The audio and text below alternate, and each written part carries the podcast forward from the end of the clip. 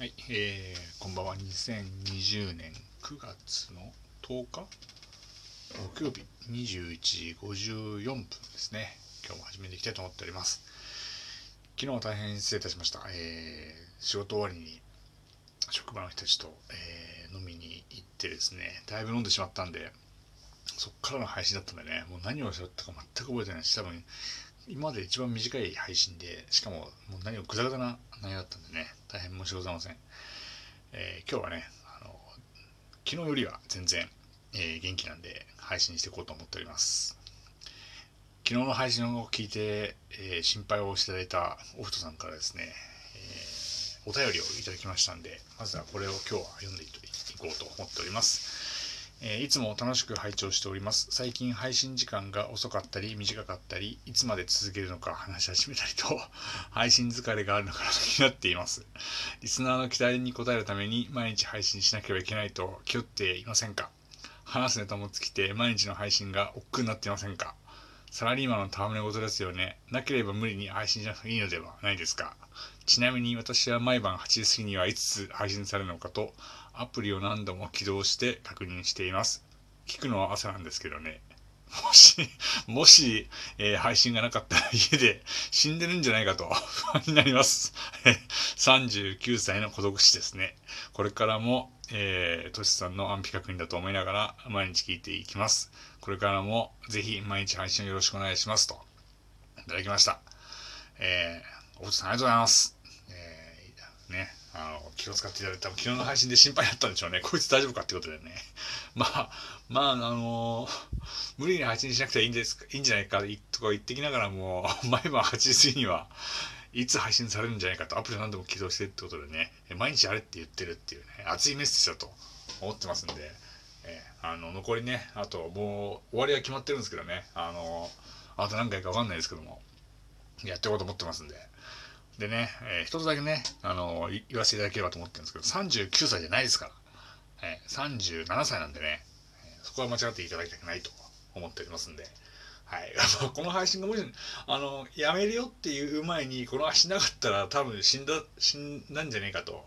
あの、思っていただいた方がいいかもしれないですね。はい。危ないですから。どんなに酔っ払っても毎日配信するってのはね、自分のマイルールで決めてますんで、それはですね、あの、配信していこうと思っております。貴重なね、お便り、どうもありがとうございました。ということでね、えー、今日はこのぐらいにしようと思ってますんで、えー、今日はまたね、明日金曜日最後なんでね、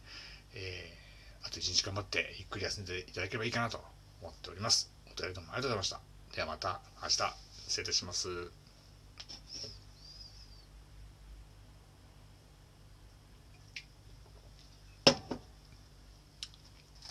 ちょっと短い。短いですかね。3分、まあ3分しか喋ってなかったですね。えー、昨日5分6分だったんで過去最短だったんでねそれよりも短くなってしまったんで、まあ、今日元気なんでね喋っていこうかなと思っておりますさっきテレビでですね千葉ロッテマリーンズで日本ハムのプロ野球の中継があって結果的に日本ハムが5対3で勝ったんですけどもロッテが最近好調だということでねこれあんまり知られてないんですけどあのパ・リーグの中で一番ロッテが好きなんですよ。なんでなんで好きかって言われると分かんない。小さい弱かったんですよロッテって。今でこそ千葉ロッテマリーンズだったんですけど昔小さい頃千葉ロッテオリオンズっていうことで観客も少なくて川崎球場とかでいつも寝そべってみんな見てるよみたいな感じな球団だったんですけど、ね、なんかなんか弱いチームが勝つっていうのが好きだったんでしょうね。うん、少年野球時代自分もねあのデブのキャッチャーで1イニング30点入れられてもう限界だって言ってねやめた記憶があったんで。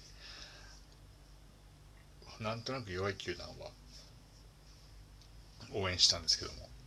でまあ小さい頃から、ね、パリーがロッテが好きだったんですよね。入れ込みくん人形って知ってますかね？あの帽子をこう上下にすると顔が変わるみたいな。プロ野球入れ込み情報って昔あった。今は熱血情報に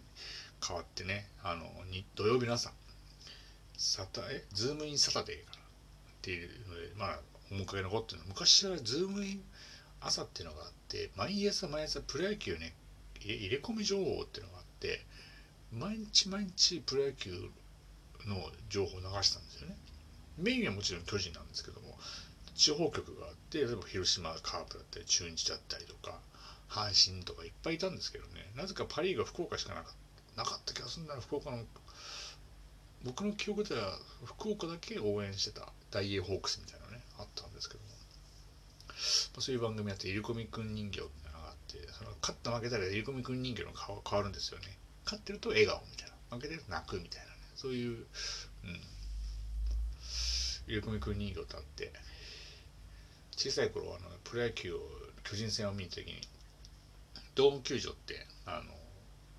グッズ売ってるんでねプロ野球のね。そこで、えー、ロッテの入り込みくん人形を買ってもらった記憶ありますね。巨人と一緒にね。うん。実家にあるんじゃないかな入り込みくん人形ね。ロッテのね。でロ千葉ロッテで一番燃えたってのがあってそれはねもちろん日本一になった時も良かったんですけど1995年かな？オリックスがリーグ優勝した年年だったんですよ。でその年はオリックスは強くて、まあ、一郎しかりねあのいろんな人が有名なスターがいて田口とか藤井とかニールとかね DJ とかピッチャーでは星野もいるし佐藤義則もいたしとかねいたんですけども2位がロッテだったんですね。今までずっと万年 B, B, えー、と、ね、B リーグでいいの？A チーム？A チーム A、B、まあいいや。要はなんつうの ?4、5、6位。うん。で大体6位っていうところ千葉ロッテマリーンズがいたんですけども、その年監督がボビー・バレンタインっていうね、有名な監督が来日して、久しぶりの外人監督だって言われてたんですけども、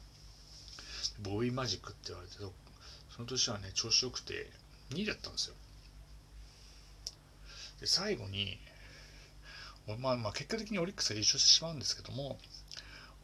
えっと、オリックスがマジック1の状態でグリーンスタジアム神戸で千葉ロッテとの3連戦があったんですよ。マジック1なんでで2位のロッテとの直接対決なんでもうオリックスからしたら1勝でもすればいいしなんなら引き分けでもマジック消滅して優勝っていうところでねしかも神戸地元神戸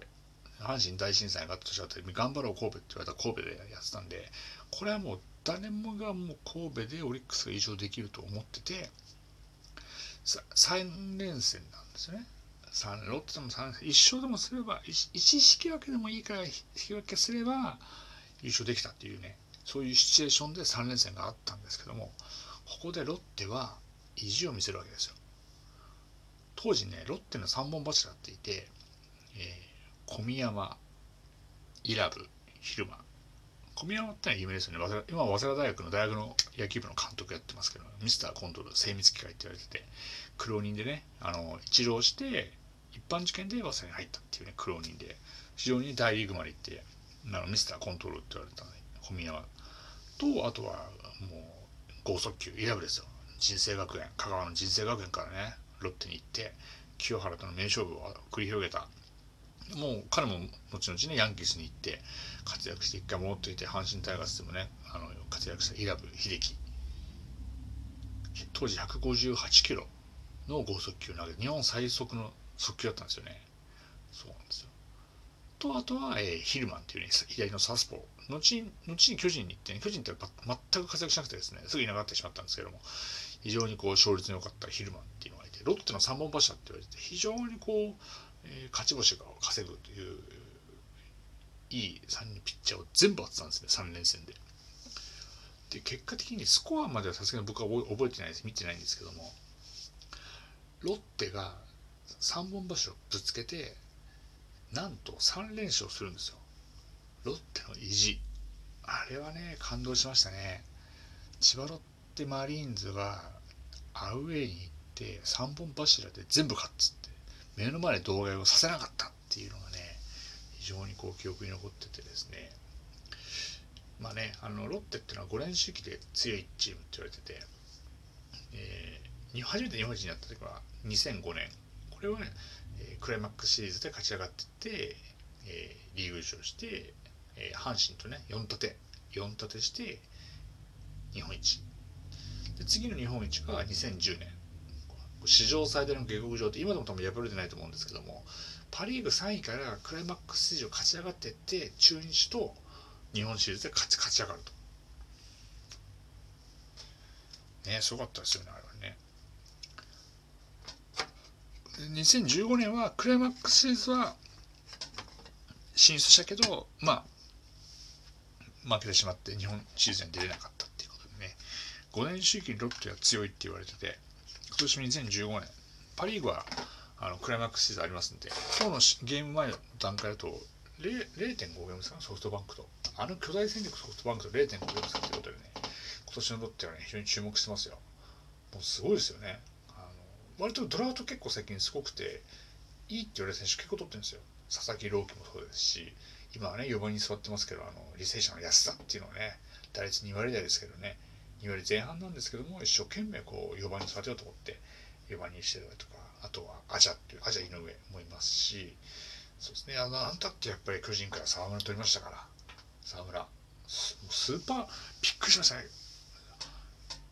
移籍してその日にいきなり登板させられて3者連続三振。って今まで何やったんだっていうぐらいのね回答を見せましたけどね。これはチームにね勢いに乗せんじゃないかと思っておりますんで年のプロ野球パ・リーグはですねロッテが非常に注目なんでぜひともですね千葉ロッテマリーンズの旋風をねあの巻き起こしていただいて、えー、ソフトバンク倒していただいて日本シーズンに進出していただければいいかなと思っております。はい。ということで今日は、えー、割と通常モードでお話できたんで12分間喋りきりましたんでねまた明日同じような時間にお話ししていけばいいかなと思っております。今日はどうもありがとうございました。また明日よろしくお願いいたします。失礼いたします。